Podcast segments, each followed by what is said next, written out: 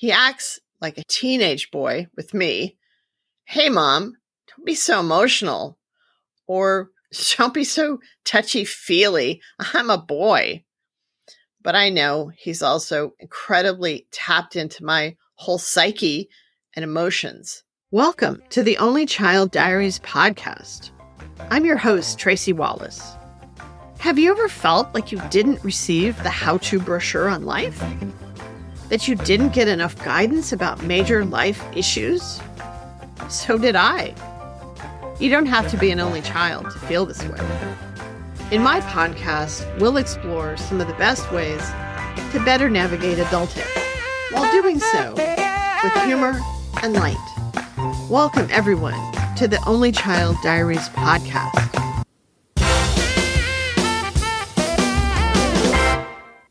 Before I get into today's topic, I want to preview next week's episode.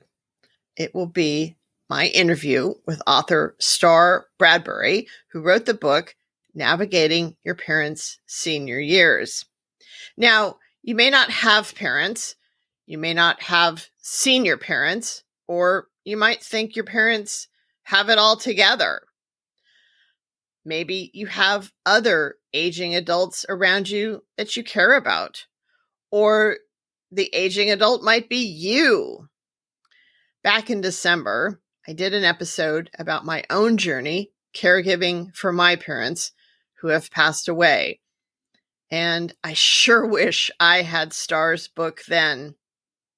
And even now, I can name at least 10 people who could really benefit from this book in the near future. I hope you'll listen. Star and I could have gone on for hours. There's so much to discuss on this topic, and I find it so interesting even now. Today, I'm going to talk about not giving up hope and really finding hope. I'm going to focus this discussion around my cat, Bubbie, and his recent health scare. But as is the case with many of my stories, it's not just about a cat, it's about so much more. So keep listening, even if you don't like cats. It's interesting that for so many years of my life, I really didn't like cats, and I thought cats didn't like me. well, I was horribly allergic to them. Just walking into a house that had cats would send my allergies into a tailspin. I didn't have to actually see the cat or even be in the same room. I'm over all that now.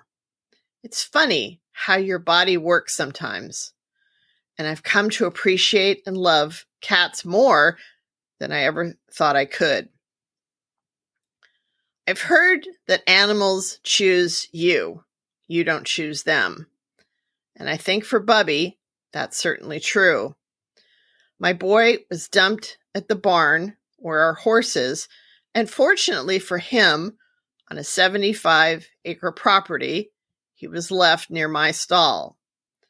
I found out later that he had been owned by a woman in Bakersfield, which is about a 100 miles from here, who had other cats and gave him to her trainer, her horse trainer or riding instructor.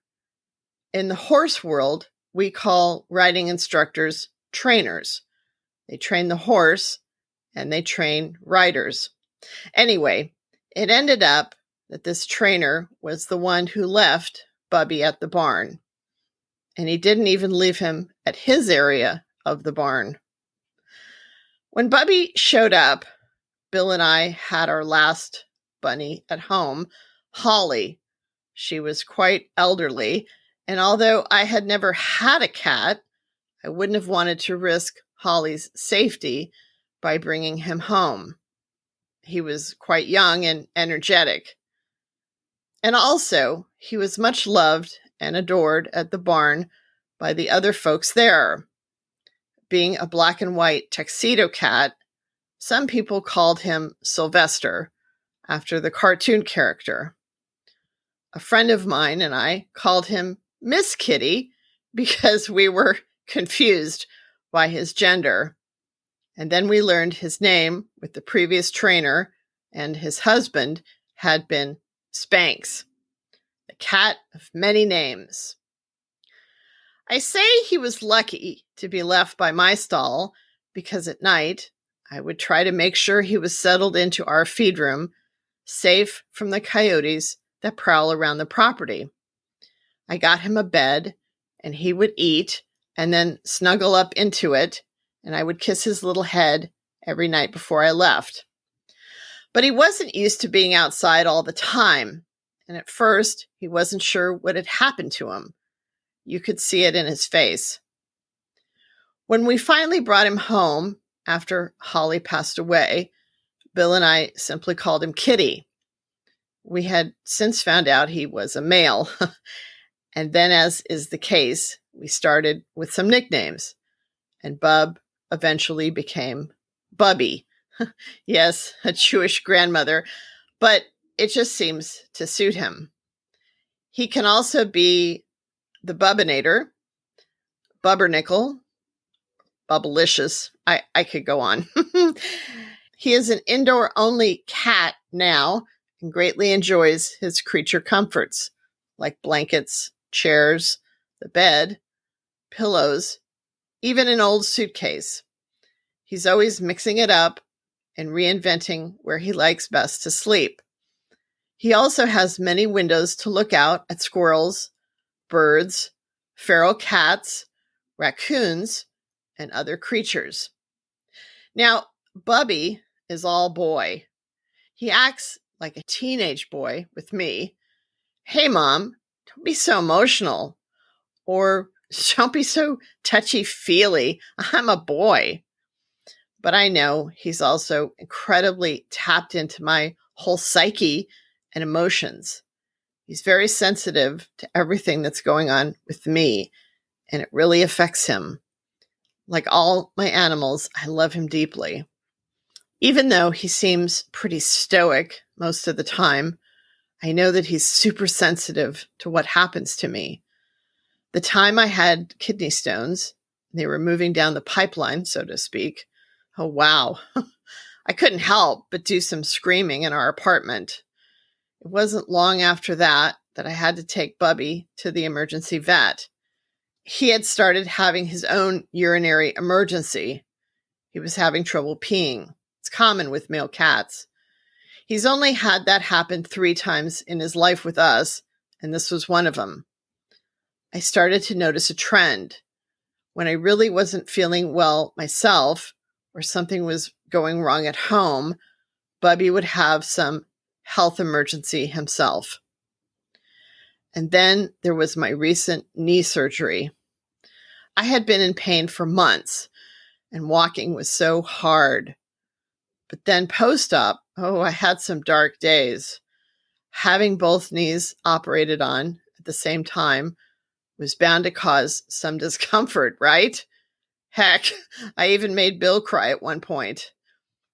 Bubbie knew something was going on, and I tried to be as brave as I could be, but I definitely had my own issues going on pain meds only go so far. At one point, the week or so after my surgery, I heard Bubby, and was he hacking up a hairball? It was hard for me to get up and go see what was going on, but no, there was no hairball. Then I kept hearing that noise again and again. What was going on? Again, I was suffering my own issues, and it was hard to be super attentive to anything else at this point. One night, I managed to get on our bed. I had been sitting and sleeping on one of the recliners, but I managed to get on the bed this night, and Bubbie got up with me and laid down next to me. I felt so touched that he was close. Then he started this episode. I got smart and took a video of him. Was it a cough? He didn't have a hairball, I emailed the video to our vet and she prescribed a course of antibiotics. But as the days went by, it still wasn't getting any better. And that worried me. The vet said to bring him in for an x ray, that he might have asthma. Asthma? Cats get asthma? I noticed that Bubbie wasn't feeling his usual perky self. He wasn't maybe eating as much and he wasn't playing as much. But again, I was suffering my own issues. I ended up having four rounds of oral antibiotics to combat a UTI that wouldn't go away, and coupled with two visits to the ER after my surgery, it's sometimes hard to get in to see the doctor you need to see. We finally got his x ray done, and at first, they said he did have asthma and gave us steroid pills. Five days later, the radiology report was back. That was a long time to wait, and our vet emailed me to say that they saw a mass in his lung. I had no idea the other shoe was about to drop. The steroids were starting to help him. The episodes were hard to watch. He was struggling so much. To say that Bill and I were devastated is an understatement. Cancer? Nothing can drop you to your knees, either literally or figuratively, like that word. He clearly wasn't feeling great. Sure, he wasn't a young cat anymore. He was 11, but certainly not at the end of his life either. We were referred to an internal medicine vet. I wondered what our vet was. This was confusing to me. I thought about it in terms of human medicine. Wasn't our regular vet an internal medicine kind of vet? Well, no. I found out that an internal medicine vet is a vet who has more specialized knowledge of vet care. Our regular vet was more of a generalist. Of course, we had to wait to get an appointment. In these post COVID times, you have to wait for a lot of healthcare kinds of things, even for your pets. The internal medicine vet, who was at the same facility where we take our pets for emergencies, was great. She gave us options, other things to think about. She said that Bubbie might have a fungal infection in his lungs, and so they took blood for that. It would take time to get the results. In the meantime, we could hold on to that hope, and it was something easy to fix. And they did an ultrasound to rule out any involvement in other parts of his body. Besides being a little on the chonky side, Bubbie was clean. But sadly, the results came back that he did not have a fungal infection, and we had to face the fact that it was most likely cancer. During this time, we would look at Bubbie and wonder how could this be? Still, he was low on energy, but he, he kept his weight, he was alert, and he wanted to be petted. Now, I've learned not to take things at face value or to take what's handed to me, even by experts, or even settle. And so I started looking at alternative options to gather information I spoke to the animal communicator. I'll say this about communicators I consult them when I'm really out of other options. I try to take the information I get and fill in the missing pieces. I try to use the information I get to confirm what I already know. And because the woman I use is also a vet tech, I hope to get some additional basic knowledge. I don't necessarily think that everything said is 100%. Well, this conversation didn't go very well. She didn't see great things in his future. It certainly wasn't what I wanted to hear, but she confirmed part of what I already knew. Bubbie was enjoying his life with us and knew that he was loved and didn't want any extraordinary measures. He didn't want to feel any pain from treatment. Say what you will about animal communicators, but I think this is sometimes an important message for us animal lovers to keep in mind. Veterinary science being what it is today, there is a lot that can be done. But does that mean it should be done? My mom was one person who wanted every extenuating measure for her dogs, at least near the end of her life. You have to keep in mind a couple of things. My mom had Parkinson's and had a bit of dementia sometimes. although she mostly appeared to others as functional. She tried really hard. And the second thing, she was really afraid of death. Her own death, for sure, but I think death in general. I think these two things combined made it easy for her to hold on to hope for her dogs, no matter what. She didn't know when to let go. I was around for the last two dogs. The second to the last was Clementine, the dog we had when my dad passed away. And I wasn't sure how she would handle another loss so quickly. We racked up a huge bill at the vet, which took us months to pay off. There's a lot you can do at the end, but sometimes the body just can't respond as favorably as we hope. So back to Bubbie. I also found a holistic vet and I spoke to his assistant, a great woman who was a wealth of information. She told me, and I, I don't know if it's really true or not, but I was willing to hold on to any bit of hope that I could that lung tumors grow very slowly. I worked on sending over all our medical records in preparation for a phone consultation with this vet. I was happy that I could just talk to him on the phone because taking Bubs to the vet is a stressful thing for him. We have medication to sedate him, but I know it's still a lot for him. He's basically a homebody. The next phase was to talk to the surgeon and see what they could offer us. In the meantime, Bubbie was starting to feel better. Yes, he was having up to maybe 12 episodes a day. They cautioned us against giving him the steroid pills because it would not allow, first, for an accurate diagnosis, and then it wouldn't allow him to heal from surgery. But now I wasn't sure I really wanted him to be put through all that.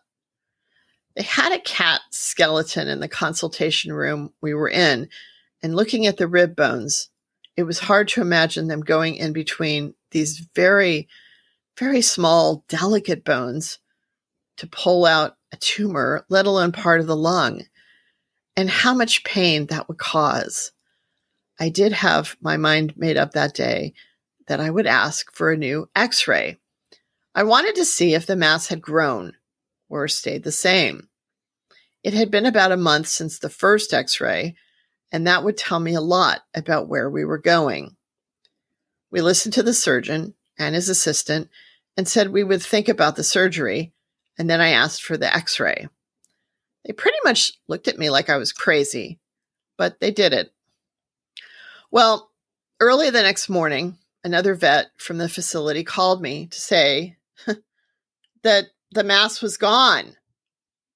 I shared that the previous day I had gotten strange looks asking for the x ray, and this vet said that my gut instinct was right. Still, what had they seen initially? Most likely, I was told it was inflammation. After I got off the phone, I ran in to tell Bill the news, and we both cried with relief. After that, Bubbie really seemed to know, and he perked up almost immediately. He started strutting around. He held his tail higher and he started playing again. He is simply our wonder cat, and we love him even more than ever. But now we were still having these episodes. Although they did start to become less and less frequent, it was still a hard thing to watch. There are actually inhalers for cats but I just can't imagine putting that around his face. The regular vet wanted me to start giving him the steroid pills again, but that can have so many other side effects. Since Bubbie is a bit on the heavy side, diabetes would be the main concern. I did end up talking to the holistic vet, and that was an interesting experience. I had hoped that the hour consultation would take a natural flow of me sharing our experience, him asking questions, and giving me direct advice. It was more like talking to a slightly manic ADHD person who told stories about other people who seemingly didn't have any direct relation to us. But his assistant was very grounded, thank goodness, and she sent me the holistic medicines he suggested. Using these, plus keeping our windows and doors closed, since the pollen count has been high this year, and adding a humidifier has helped. At least he's down to having maybe one or two episodes a week instead of 12 a day. And he continues to play every day with his toys. When he wakes me up at 4 a.m., and then 6 a.m. because he wants to eat, I don't mind. I'm happy to have him around, and I'm happy he's doing as well as he is. He's my boy. Bubbie's story reminds me that, first of all, every day is a gift. And most importantly, to never, ever give up hope. It also reminds me that we got incredibly lucky. I know not all stories end like this and I still watch him like a hawk. And then there's our Walter, the now 21 year old barn cat who came to live with us last year. He lived at the barn where our horse is for many years and was the unofficial barn mascot to so many. A big, long haired orange boy, he's defied the odds. But last September, he somehow broke his back foot. My friend Natalie called me, and long story short, we started the long process of weekly vet visits and splint changes and questioning ourselves. Should we have opted for the surgery to put tiny pins and rods into a cat foot at age 20? A cat with kidney disease? Well, I'm here to tell you that Walter is still doing remarkably well after having healed his foot. He doesn't limp now, and he has mellowed a lot, becoming a house cat. He doesn't have to worry about being chased by dogs or coyotes or raccoons at the barn, and he spends his day sleeping and eating mostly, and he loves to be brushed. This is a surprise since at the barn you really risked life and limb to just pet him. So I'm here to tell you don't ever assume, don't ever give up, and keep having hope. There's always hope. Sometimes hope is all we have. Animals, like life, will surprise you. That's all I've got for today. Next week, look for my interview with author Star Bradbury. I hope you'll join us.